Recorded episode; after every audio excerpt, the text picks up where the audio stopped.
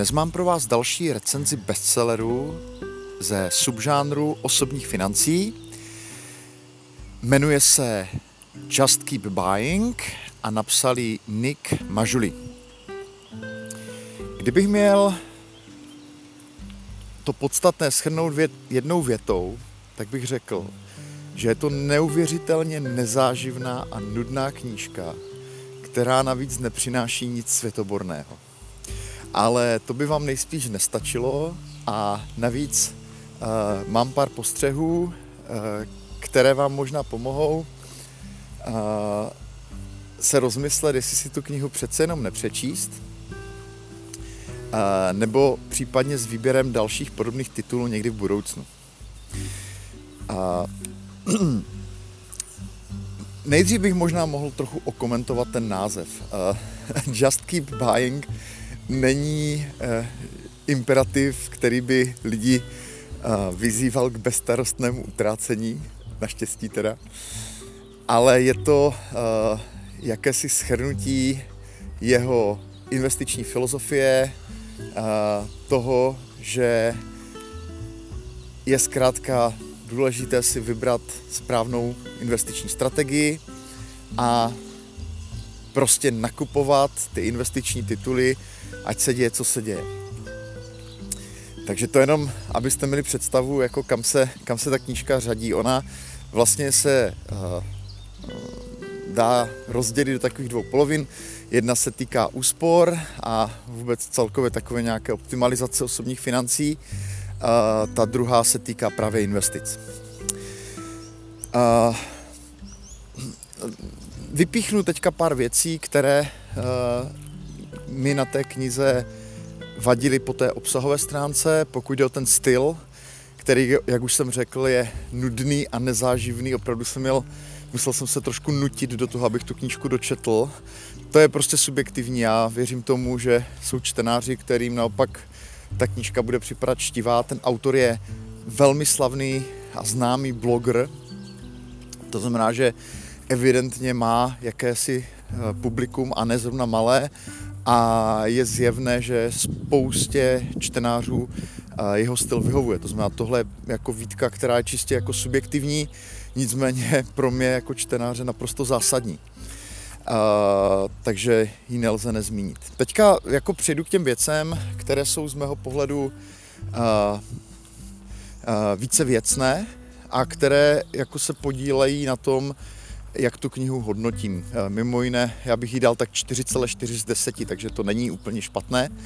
Je to prostě takový lehce pod průměrný titul, řekněme, v nějakém, v nějakém širším kontextu, kdybych to hodnotil všech knih, které čtu. Tak, uh, začnu těmi závažnějšími věcmi. Tak první věc, která mi tam jako trklá, je, že na několika těch místech je zřejmé, že ten autor prostě nemá dostatečný přehled, uh, nebo respektive nedostatečný na knihu tohodle dosahu a tohodle jako téhle prodejnosti. Uh, dám příklad dvě místa, kde se to jako z mýho pohledu dost projevuje. Uh, jedno je, že on tam jako věnuje poměrně hodně prostoru takzvanému rebalancingu portfolia. Pokud jste se s tím termínem nesetkali, uh, jednoduše to lze popsat tak, že uh, investor má nějaký, uh, nějaký, řekněme, ideální poměr různých tříd aktiv, jak by měly být zastoupeny v jeho portfoliu, třeba část dluhopisů, část akcie, řekněme, Eh, možná nějaké další, jako krypto. No a jak to portfolio eh, zraje a roste v čase, některé části se propadají, některé rostou, tak se může dostat mimo to své optimum. No a on tam jako strašně řeší, jak provádět ten rebalancing, aby se to vlastně vracelo do toho žádoucího poměru. Ztrácí, ztrácí tím spoustu prostoru. Uh, věci, které by se daly nepopsat jednoduše, uh, tak rozepisuje, ale co je horší, a to mi přijde jako dost jako zásadní opomenutí, tak on tam vlastně uh, nějak rozsáhlej nezmiňuje, že existují jako indexové ETF fondy nebo vůbec ETF, uh, které mají už nějaký poměr uh, těch aktiv, takový, jaký, si ten, jaký ten investor preferuje. A eh, zkrátka není nutné dělat ten rebalancing, ale ten fond to dělá vlastně automaticky a levně za ty investory. Takže to mi přijde, že jako než investovat jako tolik prostoru v knize e, něčemu, co ti lidé stejně nejspíš nebudou dělat, nebo to budou dělat jako velmi e, suboptimálně, že to je zkrátka lepší jako svěřit e, automatizovanému fondu. Druhé místo, kde se to hodně projevuje, jsou, je krypto. E, je to nová knížka, která krypto v podstatě ignoruje což mi přijde teda jako obrovská škoda. Uh, v té knížce jsem, pokud si dobře vzpomínám, jsou zmínky o kryptu dvě a z toho jedna je navíc nepravdivá. On když uh, představuje jednotlivé třídy aktiv, tak u krypta tvrdí, že je to aktivum, které neposkytuje žádný tok kapitálu, což jednoduše není pravda. Uh, ano, pokud bychom se bavili třeba o Bitcoinu, tak to asi tak úplně není, ale existují kryptoměny, které zkrátka uh, na základě držení poskytují nějaký tok kapitálu, to znamená, že to držení je spojeno s nějakým, uh, s nějakým gainem, s nějakým jako výnosem. Uh, nebudu zabíhat do technických podrobností, ale zmíním třeba jeden příklad z Česka, což je uh, uh, Callisto Network, uh, token CLO, kde je implementován mechanismus takzvaného cold stakingu, uh, což zjednodušeně řečeno znamená, že za to, že investor váže své prostředky přes chytrý kontrakt na nějakou dobu je nemá dostupné, dostává za to nějakou odměnu, jejíž výše je zakomponována v designu toho blockchainu. To znamená, jednoznačně poskytuje to kapitálu. Problém je, že Nick Majuli o tom zřejmě neví, nebo se v tom průmyslu tolik neorientuje. A to ještě bych jako pochopil, ale to, že eh, se tomu kryptu prakticky vůbec nevěnuje, u knihy z osobní, o osobních financích eh, jako ze současné doby mi přijde jako dost alarmující. Eh, a to jakoby podotýkám, že Uh, abych jako ještě zdůraznil, proč mi to přijde jako vlastně totálně nepatřičné, jo. Uh, on tam má třeba pasáž, kde jako zdlouhavě popisuje zajímavý typ, nicméně jako relevancí mnohem jako asi méně zajímavý než to krypto, eh, že člověk může investovat třeba do práv k písničkám, takže tam zmiňuje eh, zajímavý web royaltyexchange.com, eh, jeden z mála užitečných typů v té knize pro mě, že zkrátka si můžu koupit práva a teďka tam vysvětluje, jak se pozná jako zajímavý perspektivní song, prostě věnuje tomu spoustu prostoru. A já jako čtenář si říkám, jako what the hell, prostě tady mluvíš o právách k písničkám, prostě úplně totálně obskurní jako investiční aktivum. A jako ke kryptu dvě krátké zmínky, to nedává smysl prostě.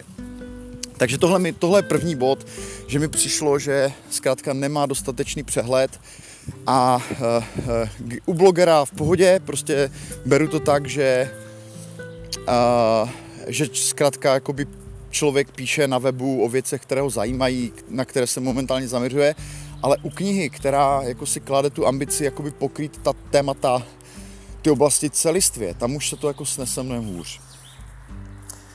Uh, druhá výtka uh, uh, se týká jako charakteru toho psaní, řekněme. On, kdybych měl ten jeho uh, styl nějak jako popsat, nebo to, jakým způsobem on jako staví tu argumentaci, tak on to evidentně umí jako uh, z daty a z grafy.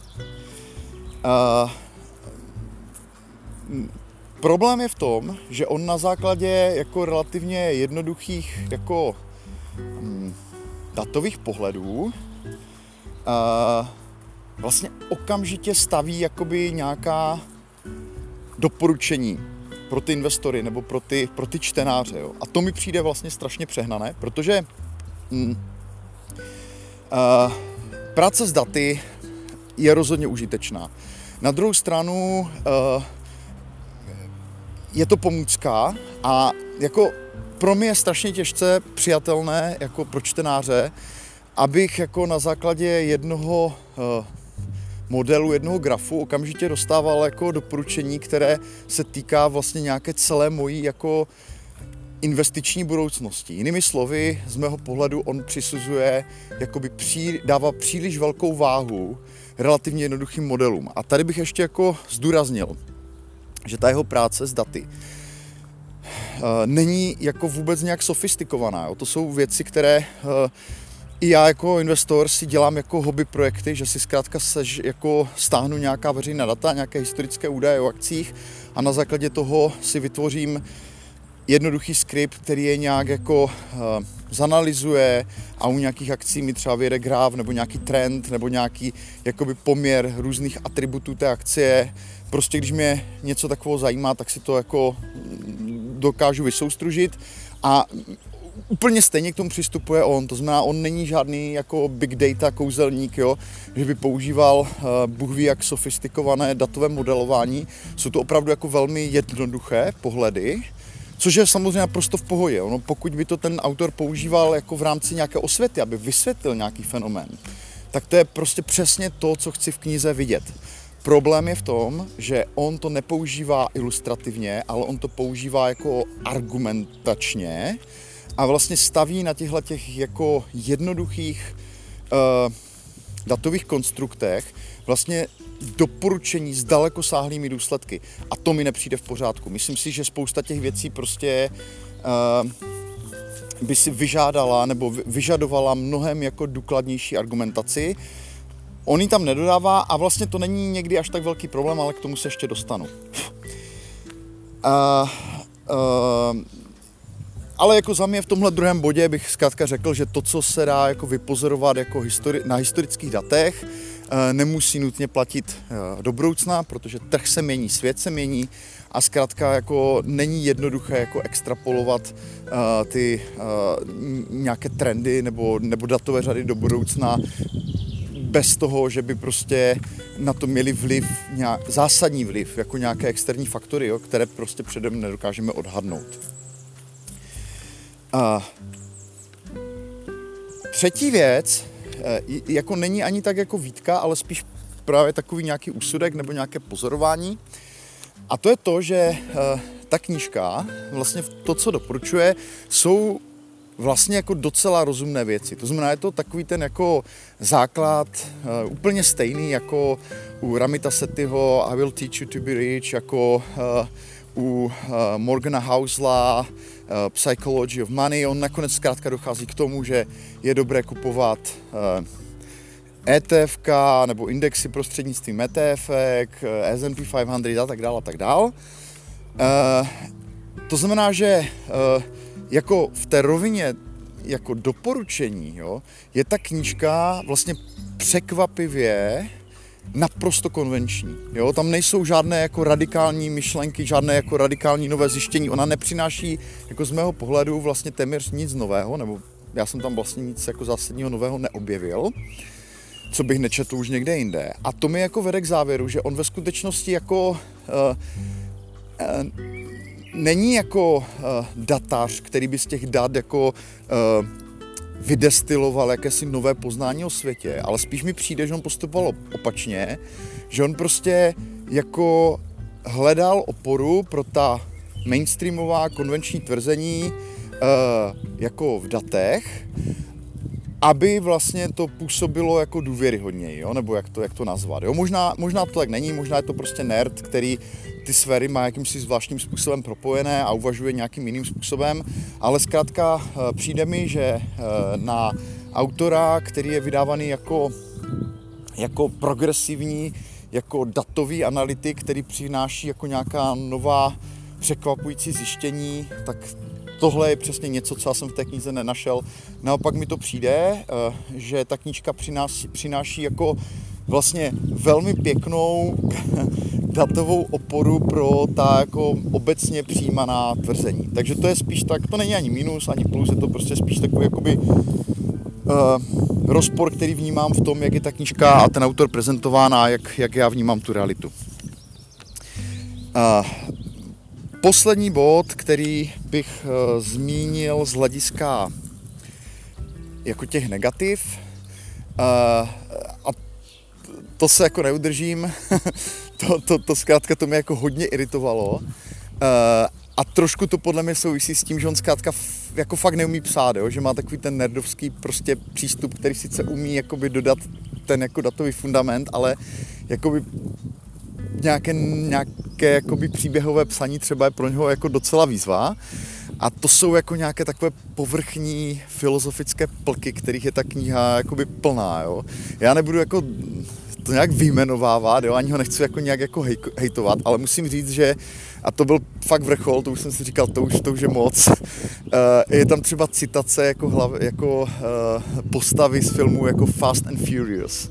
A to jsem si říkal, wow, tak to je teda, to je, to je jako new low, jo, prostě jako vlastně brakový film a Uh, nebo brakový nějaký blockbuster, jako rozhodně žádná, prostě žádný film, který by měl nějakou myšlenkovou hloubku a tady prostě najednou to musím číst jako, jako jakési prostě životní moudro. To, to prostě, jako mi to nedává prostě smysl a prostě nevím, jestli do toho zasahoval nějak editor, že mu řekl, hele, máš tam málo příběhů, nějakých příkladů, nějakých známých lidí, ale jako fakt je ten, že těch jako popkulturních zmínek nebo popkulturních citací, jako je tam víc a zase, jo, eh, tohle by bylo super někde na Facebooku v nějakém memu, ale jako v knížce, která má jako formovat, jako uh, budoucí prosperitu a bohatství těch lidí, to znamená vlastně být základem jakoby poměrně důležitých jako životních rozhodnutí, tak mi to přijde, že to prostě není kompatibilní, jo. Jako mě tyhle ty, uh, mě tyhle ty jako úvahy, které on tam jako vkládá, mě zkrátka iritovali, mě nepomohli jako tu, ty skutečnosti přijmout, jo? Jako, ale je jich tam jako trošku víc, jo? že třeba eh, má tam, eh, má tam jeden bod, kdy třeba vyjadřuje jako velmi škodolibou radost nad tím, uh, jak Uber prostě napálil strašně drahou jako nějakou jízdu uh, nějakému jeho kolegovi, který předtím prostě obcházel uh, chybu v té aplikaci, jo. Jako v pohodě, asi ten kolega opravdu jako zneužíval prostě nějaký jako workaround, na který přišel, ale jako absolutně nechápu ten důvod, proč to má víc té knize a vlastně i toho autora to staví do takového trošku jako, jako nepříjemného světla. Prostě uh, Myslím si, že to nebyl záměr, ale zkrátka jakoby ten čtenářský zážitek, který vlastně tyhle ty momenty jako chtě nechtě ovlivňují, je díky tomu jakoby pro mě jako velmi nekomfortní, nepříjemný. Jo? Ten autor uh, zkrátka nepůsobí sympaticky. Což mimochodem byl trošku problém uh, i u toho Ramita Setyho, kde se to teda dost projevuje i na sociálních sítích, tak jak on komunikuje, aspoň na mě to tak působí. Naopak, kde jsem tohle vůbec nezaznamenal a kde mi ten autor byl jako stylem a e, tím pohledem sympatický, tak to je ten Morgan Housel Psychology of Money. Ta, ta knížka má zase trošku jiné jako e, nedostatky, ale není to v tom, že by ten autor prostě neuměl psát, naopak. Uh, Mimochodem, když jsem u těch popkulturních citací, tak jako občas, eh, a to je jako diskutabilní, to uznávám, to není jako nějaký objektivní jako protiargument nebo argument eh, proti tého práci, je, že některá ta doporučení, podobně jako tam má některé eh, jako typy, které jsou postavené na jednoduchých nějakých jako datových pohledech, tak tam má vlastně i podobně jako triviální nebo zjednodušené typy, které jsou postavené na takové, jako, nevím jak to nazvat, prostě takové velmi ve, velmi zjednodušené podobě behaviorální ekonomie. Jo? A to je jako zase věc. Eh, já jsem loni sdílel notně citovaný článek, hodně diskutovaný uh, o uh, úpadku uh, nějaké behaviorální, behaviorální ekonomie nebo behaviorální jako mm, řekněme, uh, aplikované behaviorální ekonomie. Jo? Vede se o tom jako v odborných kruzích jako velmi vášnivá debata, do jaké míry s ohledem na replikační krizi a s ohledem na jakoby praktické uplatnění a jakoby reálně měřené výsledky jsou tyhle ty jsou tyhle ty pohledy ještě relevantní, nebo jestli je není třeba nahradit něčím jiným. Jinými slovy, to, to pozadí vlastně je poměrně jako složité, ty, ten, ty pohledy se vyvíjejí a rozhodně nemám pocit, že, uh, uh, že jsou natolik jako uh, pevné a stále, aby se na základě toho dali vytvářet takhle jako plitká, jednoduchá doporučení, jak se chovat nebo nechovat. Jo? Takže i tam jako vidím, že ten autor zkrátka šáhl po něčem, co mu přišlo jako relevantní k rozumnému uvažování nebo k nějakému takovému selskému rozumu a aby tomu jako dodal nějakou možná větší přesvědčivost nebo váhu, tak to jako dokládá takovým nějakým jako behaviorálním trikem. Eh, vím, že to dělá třeba i Dan Ariely, taky se mi to u něj jakoby příliš nelíbí. Uh, uh, uh, na druhou stranu Ariel je v tom oboru aspoň jako expert, jo? takže jako nejsou tam jako nejsou tam až takové úlety, jak u toho Mažuliho. Takže uh, to je taková nějaká poslední věc. Teďka, kdybych to měl na závěr schrnout, na to je docela dlouhé, už se dívám, že mluvím 20 minut. Uh, takže, knížka nudná, nezajímavá, nepřináší nic nového z mého pohledu. Na druhou stranu, pokud eh, jste nikdy žádný titul z tady téhleté oblasti jako nečetli, uh, tak uh, vám rozhodně neublíží. Nejsou tam věci, které by byly jakýmkoliv způsobem jako závadné nebo škodlivé z mého pohledu, což je dané jednou, jedním, jednou z těch poznámek, kterou jsem zmínil, že on podle mě nepostupoval jako na základě svého výzkumu, že by z toho extrapoloval nějaké nové závěry, ale naopak on jako vychází z nějakého konvenčního, obecně přijímaného pohledu a e, jako spíš pro něj hledá oporu v nějakých jako důkazech nebo souvisejících věrách.